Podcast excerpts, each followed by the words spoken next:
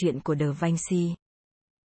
hai không một hai sẽ đưa bạn trở về thời kỳ phục hưng, thời điểm Leonardo da Vinci tạo ra bức vẽ nổi tiếng người Vitruvian, bức vẽ mô tả một người đàn ông khỏa thân ở hai trạng thái khác nhau. Duỗi thẳng chân và dạng chân nằm trong một hình tròn và hình vuông cùng trục đối xứng. Ngày nay, bức vẽ này có thể được tìm thấy ở khắp mọi nơi hay thậm chí trên các đồng xu ở một số đất nước. Hãy cùng tìm hiểu xem Leonardo đã nghĩ gì khi ông kết hợp nghệ thuật, khoa học và triết học vào trong một bức vẽ. Ai nên đọc cuốn sách này? Những người yêu thích lịch sử và nghệ thuật.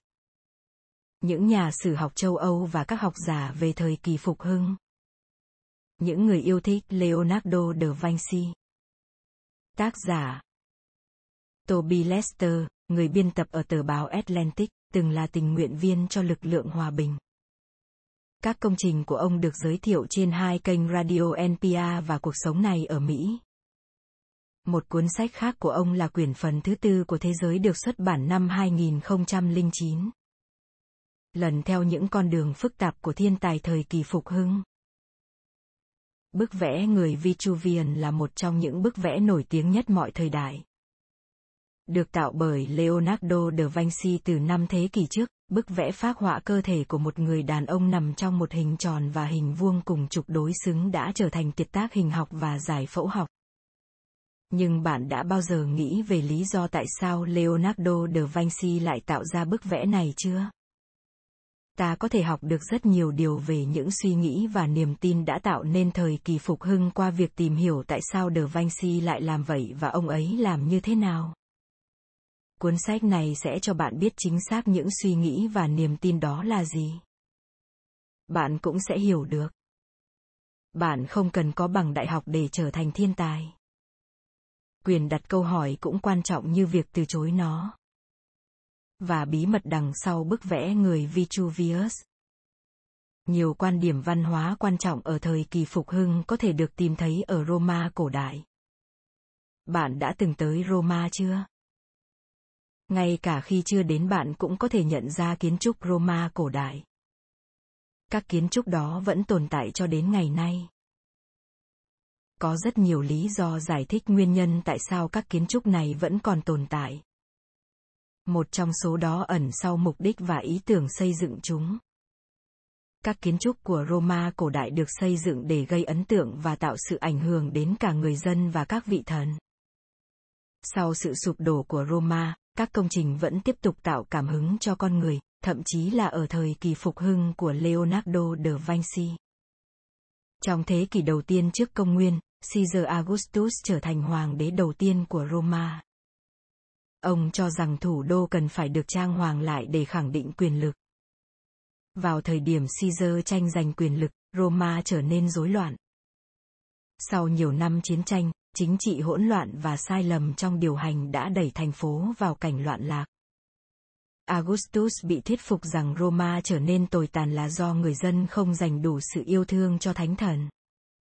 Do đó, người Roma bị trừng phạt vì để cho những truyền thống tôn giáo của mình bị lụi tàn và khiến cho các ngôi đền bị phá hủy do không được tu sửa. Ông đã dùng toàn bộ chi phí để xây dựng những ngôi đền mới cùng với những kiến trúc bằng đá cẩm thạch. Những tòa nhà ấn tượng và lộng lẫy được cho rằng sẽ làm yên lòng những vị thần quyền năng và cải thiện tình trạng của Roma trong mắt người thường. Những kiến trúc này sẽ tiếp tục gây ấn tượng những thế hệ tiếp theo nữa. Tuy nhiên, đó không phải là di sản duy nhất của Roma. Trong suốt thời kỳ phục hưng, con người cực kỳ ấn tượng vì những cống hiến của người Roma trong việc thu thập và biên soạn các tri thức. Augustus thích mọi thứ được sắp đặt một cách hoàn hảo. Điều đó dẫn đến việc tạo ra các khu vực để lưu trữ tìm kiếm các tri thức và thông tin. Người Roma đã đặt tên cho những hạng mục và kết cấu tri thức này là Corpus. Marcus Vitruvius Pollio là kiến trúc sư và kỹ sư quân sự dưới thời Augustus. Khi ông nhận ra không có corpus nào cho ngành kiến trúc, ông đã tự mình lấp đi khoảng trống. Khoảng năm hai mươi lăm trước công nguyên, ông hoàn thành mười cuốn sách về kiến trúc và dâng nó lên cho Augustus. Vitruvius đã sáng tạo ra ý tưởng ẩn sau sự quan trọng của hình tròn, hình vuông và hình dạng thần thánh của con người. Ngày nay, bạn có thể cân nhắc giữa vô số bản vẽ và hướng dẫn giúp bạn xây thêm căn phòng mới trong nhà của bạn. Tuy nhiên, bạn sẽ không thể tìm được cuốn sách hướng dẫn nào giải thích tại sao kiến trúc lại là tiếng gọi thần thánh. Đó chính là nội dung của mười cuốn sách do Vitruvius viết. Kết hợp những chi tiết của phương thức kiến tạo các công trình cùng những ý tưởng uyên bác và mang tính triết học về lý do tạo ra chúng. Một trong những quan điểm quan trọng nhất của Vitruvius là tất cả công trình đều phải được xây dựng theo kết cấu tròn và vuông. Tuyên bố của Vitruvius không chỉ mang tính hình học mà là sự kết hợp giữa chủ nghĩa siêu hình và triết học. Đối với ông, hình tròn tượng trưng cho sự đồng nhất, trọn vẹn, sự ngoan đạo và hài hòa. Plato cũng có cách nhìn giống như vậy. Trong cuốn Timaeus, ông đã so sánh vũ trụ với một khối cầu. Hình dạng hoàn hảo nhất từng tồn tại. Nếu hình tròn đại diện cho sự hài hòa và ngoan đạo, thì hình vuông tượng trưng cho sự trần tục và trường tồn. Nó có bốn cạnh giống nhau thể hiện cho bốn phương. Đông, Tây, Nam, Bắc. Vitruvius nhìn thấy hình tròn và hình vuông là hai hình dạng lý tưởng. Đồng thời, ông cũng nhìn thấy mối liên kết giữa các hình dáng với hình thái thiêng liêng khác. Cơ thể con người. Chúa tạo ra con người theo hình ảnh của người nên cơ thể con người cũng được coi như là một thiết kế cân đối và hài hòa. Chính điều này tạo nên hình ảnh người đàn ông dang rộng hai tay vừa khít trong một vòng tròn và ô vuông. Dần dần, cơ thể con người được xem như biểu tượng thu nhỏ của vũ trụ. Các kiến trúc và thiết kế bắt đầu tiếp nhận tư tưởng uyên bác này. Để cho những ngôi đền được thẳng hàng với thiên đàng hơn, chúng được xây dựng dựa trên hình ảnh cơ thể con người. Vitruvius đã viết rằng một ngôi đền không nên được xây dựng trừ khi chúng dựa theo những quy luật liên quan đến hình dáng hoàn hảo của con người. Cuốn sách vẫn được sử dụng để nghiên cứu trong các giáo trình kiến trúc vì nó là văn bản đầu tiên biên soạn những thiết kế nổi tiếng của người Hy Lạp, Ionic, Doric và Corinthian. Leonardo không được giáo dục bài bản, ông học được từ tự nhiên trước khi trở thành thực tập sinh của một họa sĩ. Hãy chuyển sang Leonardo da Vinci, ông sinh năm một nghìn bốn trăm năm mươi hai và là con trai của một địa chủ già ở thị trấn Vinci nhỏ bé ở Ý. Như nhiều cậu bé khác ở vùng quê Tuscany, Leonardo lớn lên trên những cánh đồng làm rượu và dầu ô liu. Tuy nhiên, ông cũng dành thời gian để khám phá thế giới tự nhiên xung quanh mình. Vì không có cơ hội đi học trường học chính quy nên những kinh nghiệm này đã hình thành cách suy nghĩ của ông và đóng vai trò quan trọng trong công việc tương lai của ông.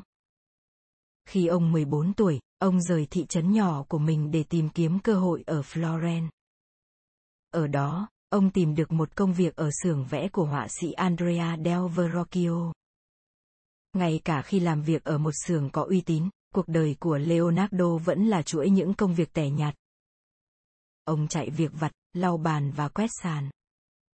Tuy nhiên, công việc này cho ông cơ hội học vẽ và điêu khắc. Nhiều người tin rằng Verrocchio bắt học trò của mình học thuộc tỷ lệ lý tưởng của cơ thể người.